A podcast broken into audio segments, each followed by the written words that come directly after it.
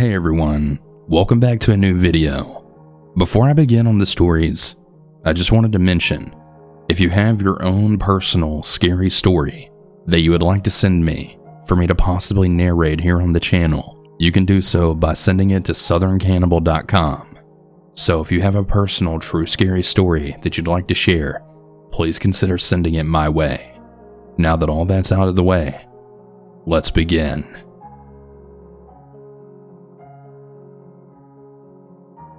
I live in one of the major cities in Europe, and I'm a 17 year old girl. This happened to me last night at a 16 plus rave that I had went to with some of my friends. I started chatting with a guy who turned out to be 22 years old, which already kind of made me suspicious as to what he was doing there. But nothing too weird though. After learning that I was 17, he then told me that he really wanted to take me home with him which I just brushed off to him being on drugs. He had actually offered me a line earlier, to which I declined. Not only because I had already taken two thirds of an ecstasy pill, but also because he was a stranger. While doing some dancing, he had made a move on me, but I brushed him off. After dancing for a bit next to each other, I asked him for a piece of gum, which in retrospect was a stupid idea.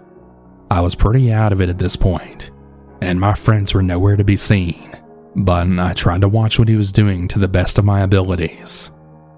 He was taking an awful lot of time to take out the piece of gum, joking around awkwardly about how he couldn't get it out, but his hand movements looked off. That's when I saw it. He had a powder on his finger, a baggie in his hand, and he crushed something in it. I immediately knew what was going on and I confronted him. He got very defensive very quickly, his demeanor changing in a second. He somewhat angrily raised his voice at me, saying, What did you think was happening here, little girl? I just left to go dance somewhere else, but I realized quickly that I had to tell someone.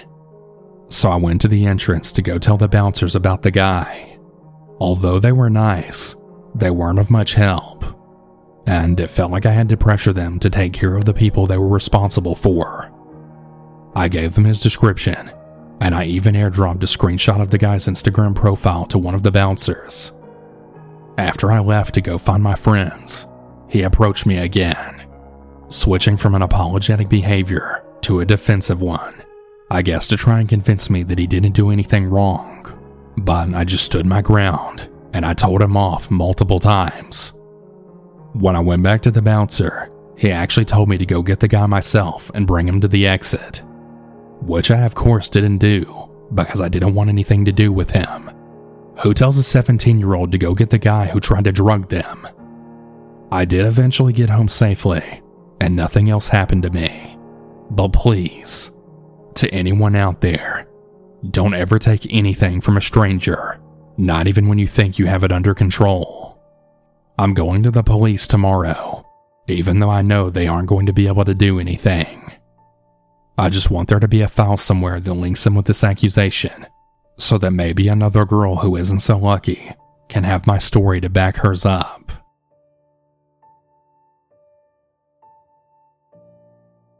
At the time this incident takes place, I was somewhere around an 18 to 19 year old female. This was around the year 2000, pre Uber or Lyft days. I had an extremely fun friend that was a girl from high school. Her name was Anna. Anna was the kind of friend you would laugh uncontrollably with, and quite often, we would end up in detention together. Well, one Saturday night, I decided to meet up with her. During the time of the event, I was single, but Anna was dating. Her boyfriend came with us on this night. We all hopped in her boyfriend's car and we drove around a little bit, finally ending up at a bar slash dance club. This all takes place in Chicago, and if you know the right people, you could simply get in. No fake ID required. I absolutely love to dance, so as soon as I got on, I owned the dance floor, and I then got immediately picked up by a guy. His name is Boris. Being a teen, I had very limited funds, However, I thought Boris was a gentleman, as he offered to buy me drinks the whole night. I believe he was 22 at the time, so the age difference wasn't huge. Boris was a big guy, like those strongman competitions big, bulky and huge biceps. This was attractive to me, and we started drinking and dancing together. Soon enough, this led to some kissing. After a couple hours had passed, Anna's boyfriend wanted to go home. He acted as if he was on a mission, walking fast. I watched him grab Anna and then pull her towards the exit door. I quickly ran after them and then followed as they were my ride home. Once they got into the car, I was yelling, Hey, wait for me! as I was crossing the busy street. Boris running after me. But when I reached their car, Anna's boyfriend purposely locked the car doors, then drove off. The car was literally right next to me one second ago, and now I'm watching the back of the car just driving off in slow motion. My stomach dropped, and I felt this sinking feeling. Here I was ditched, stranded with no car, and buzzed. My personal belief was they got into a big fight and didn't want to deal with driving me home. Anyways, Boris saw the whole thing, was polite, and he offered me a ride home. I had no choice. At the time, I never thought I could call my parents. They would kill me. So we went back inside the club, and Boris started getting more aggressive with the kissing. Every time I tried to talk, he would force his lips on me, basically telling me to be quiet, no talking. I wasn't teasing him or leading him on, it was just simply some kissing no touching or grabbing.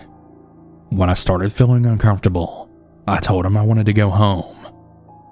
Boris was out with his friend, and Boris was the driver, meaning his buddy had to leave with us too. So all three of us got into the car. I was fine with it because Boris's friend was actually a lot nicer than Boris himself.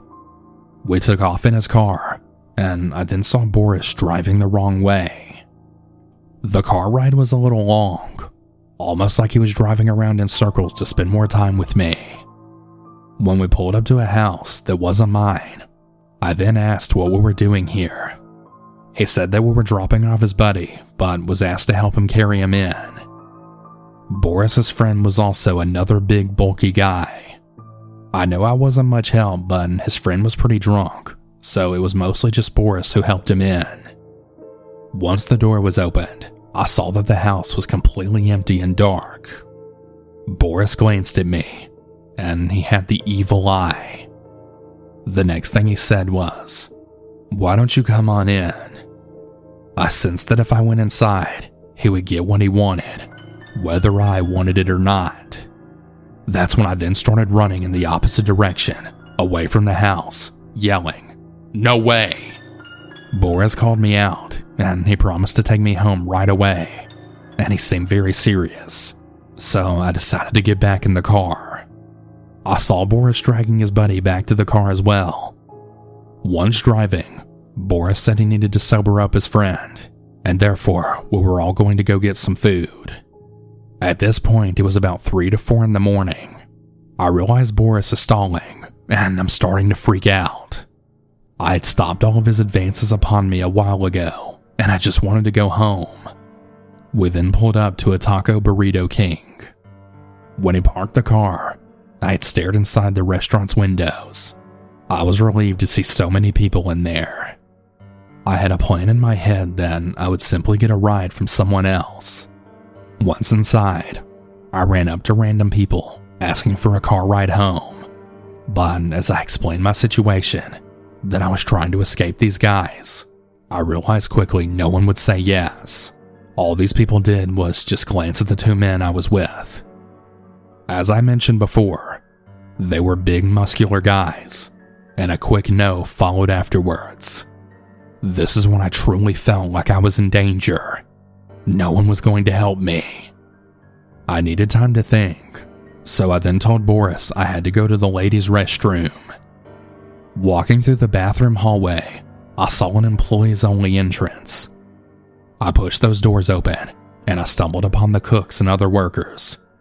They then told me, Hey, you can't be in here. Looking around real quick, I spotted the back employee's exit door, and I then booked it out of there. Once I got outside, I found myself standing upon the dumpsters. I had a plan to avoid the busy streets in case Boris was going to come for me.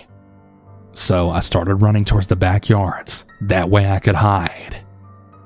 But as luck would have it, one of the guys that I pled my case to inside the restaurant that declined me earlier was then leaving, and he opened his passenger car door, yelling for me to get in. As soon as I got in, I slammed the car door shut, and he put the pedal to the metal. During the car ride, this good Samaritan wanted to know what happened that night. I explained everything that happened, and I could tell he felt bad for me. The ride didn't take long, maybe about 10 to 15 minutes, then I was safely home. I asked for his name, but my adrenaline rush was so high that I just wasn't able to absorb it at the time, and I can't recall. But oh my gosh, was I happy. I thank this saint all the time, and I'm super grateful that he was there, at the same time and place that I was. Isn't that a good coincidence? To that good Samaritan out there, if you're happening to be listening to this, Thank you for being my angel that night. A couple of years later, Anna had called me and apologized for what happened that night. She said she was in some sort of STEM program for substance abuse and that she needed to make these forgiveness phone calls. I forgave her, and she did sound sincere. However, her life is currently quite messed up, and we ended up breaking off ties permanently. Now, as a mom myself, I try to explain that if there's any dangerous situation that my daughter finds herself in, that she can always call me. I don't even care what it is or what time of the day or night it is. I will always be there for her.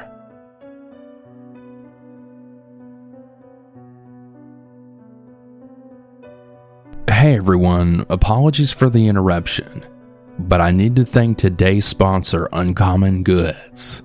If you want to avoid boring, basic, and bland gifts this year, Uncommon Goods is your secret weapon. Uncommon Goods is here to make your holiday shopping stress free by scouring the globe for the most remarkable and truly unique gifts for everyone on your list. Whether you're shopping for your Secret Santa or your entire family, Uncommon Goods knows exactly what they want. Here's a few of my favorite gifts that I found on their site. I personally like drinking coffee, and they have a couple of really cool coffee mugs. They've also got some silly games for your Secret Santa, so definitely consider checking out some of their items. I'd also like to add that whenever you shop at Uncommon Goods, you're supporting artists and small independent businesses. These fine products are often made in small batches, so shop now before they sell out this holiday season. From art and jewelry to kitchen, home and bar, Uncommon Goods has something for everyone, not just the same lackluster gifts you can just find anywhere. To get 15% off your next gift, go to uncommongoods.com slash cannibal. That's uncommongoods.com slash cannibal for 15% off. Don't miss out on this limited time offer. Uncommon Goods. We're out of the ordinary.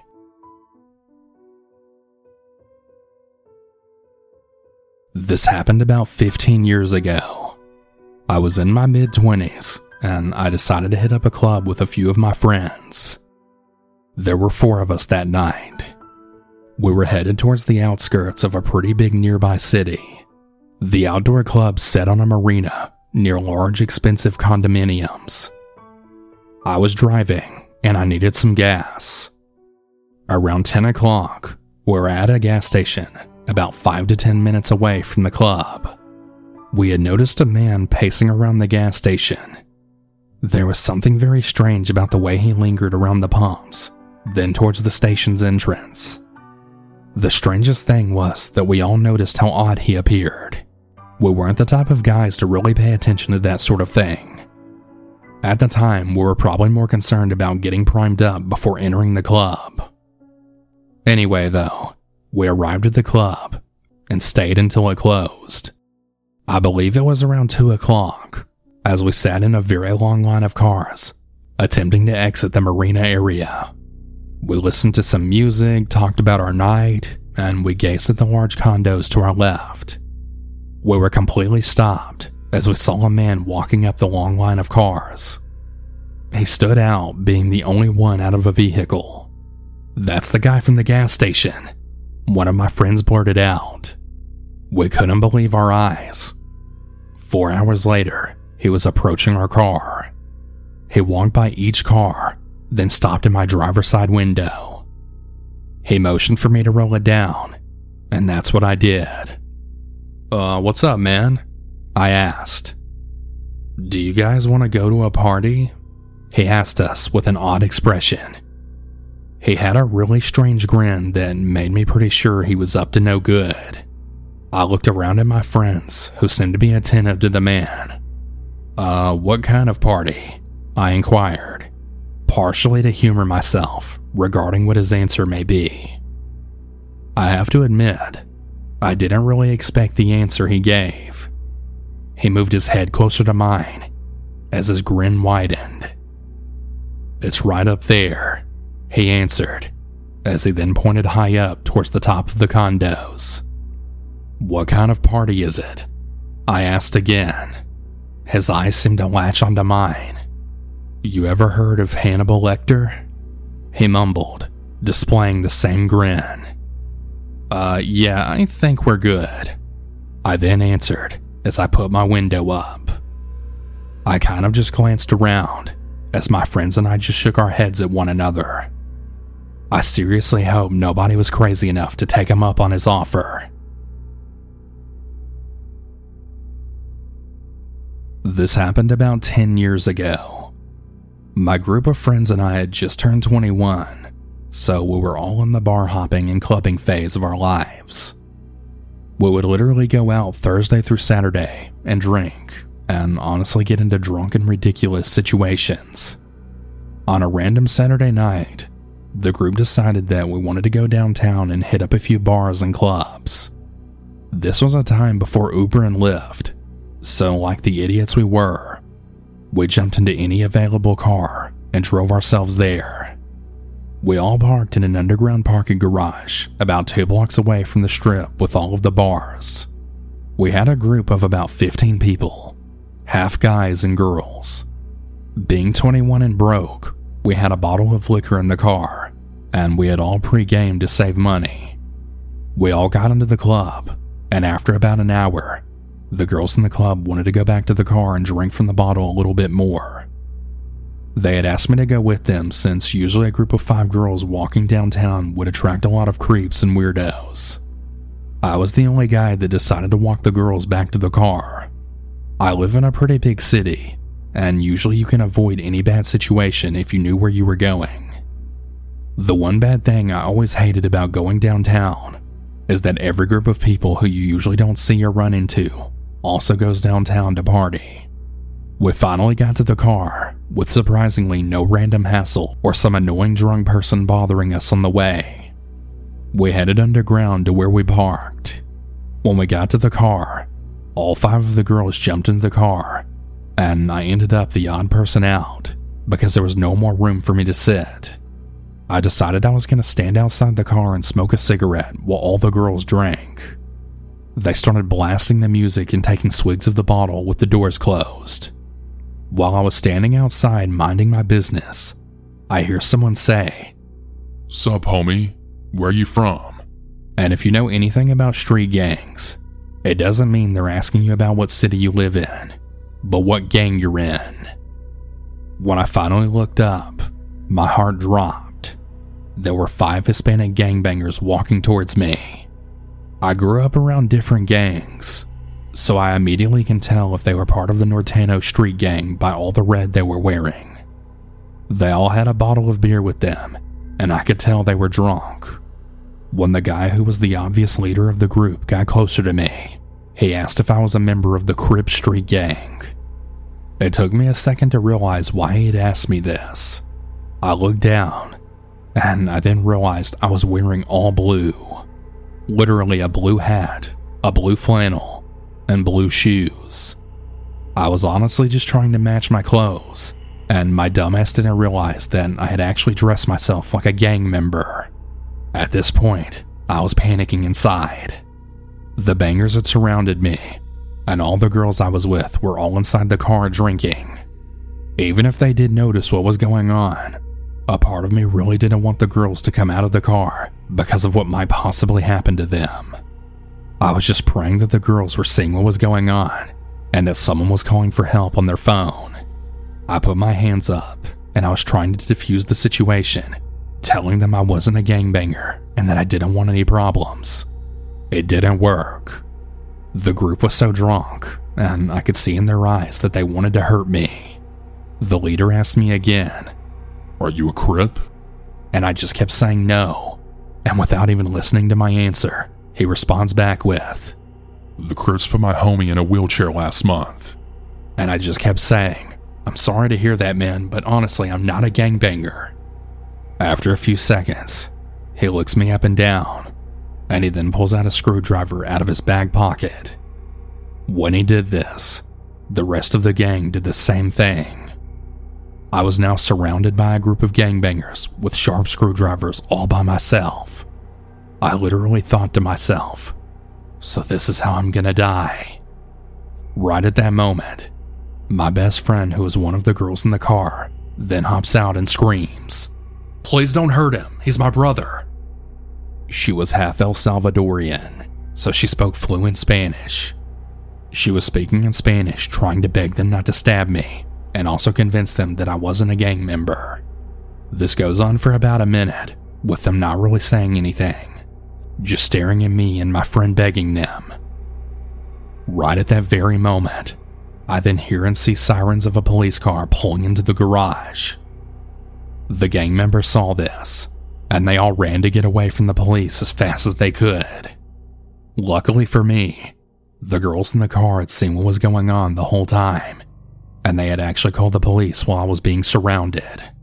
My friend jumped out of the car to buy some time for me, when she had then noticed when they pulled out the screwdrivers.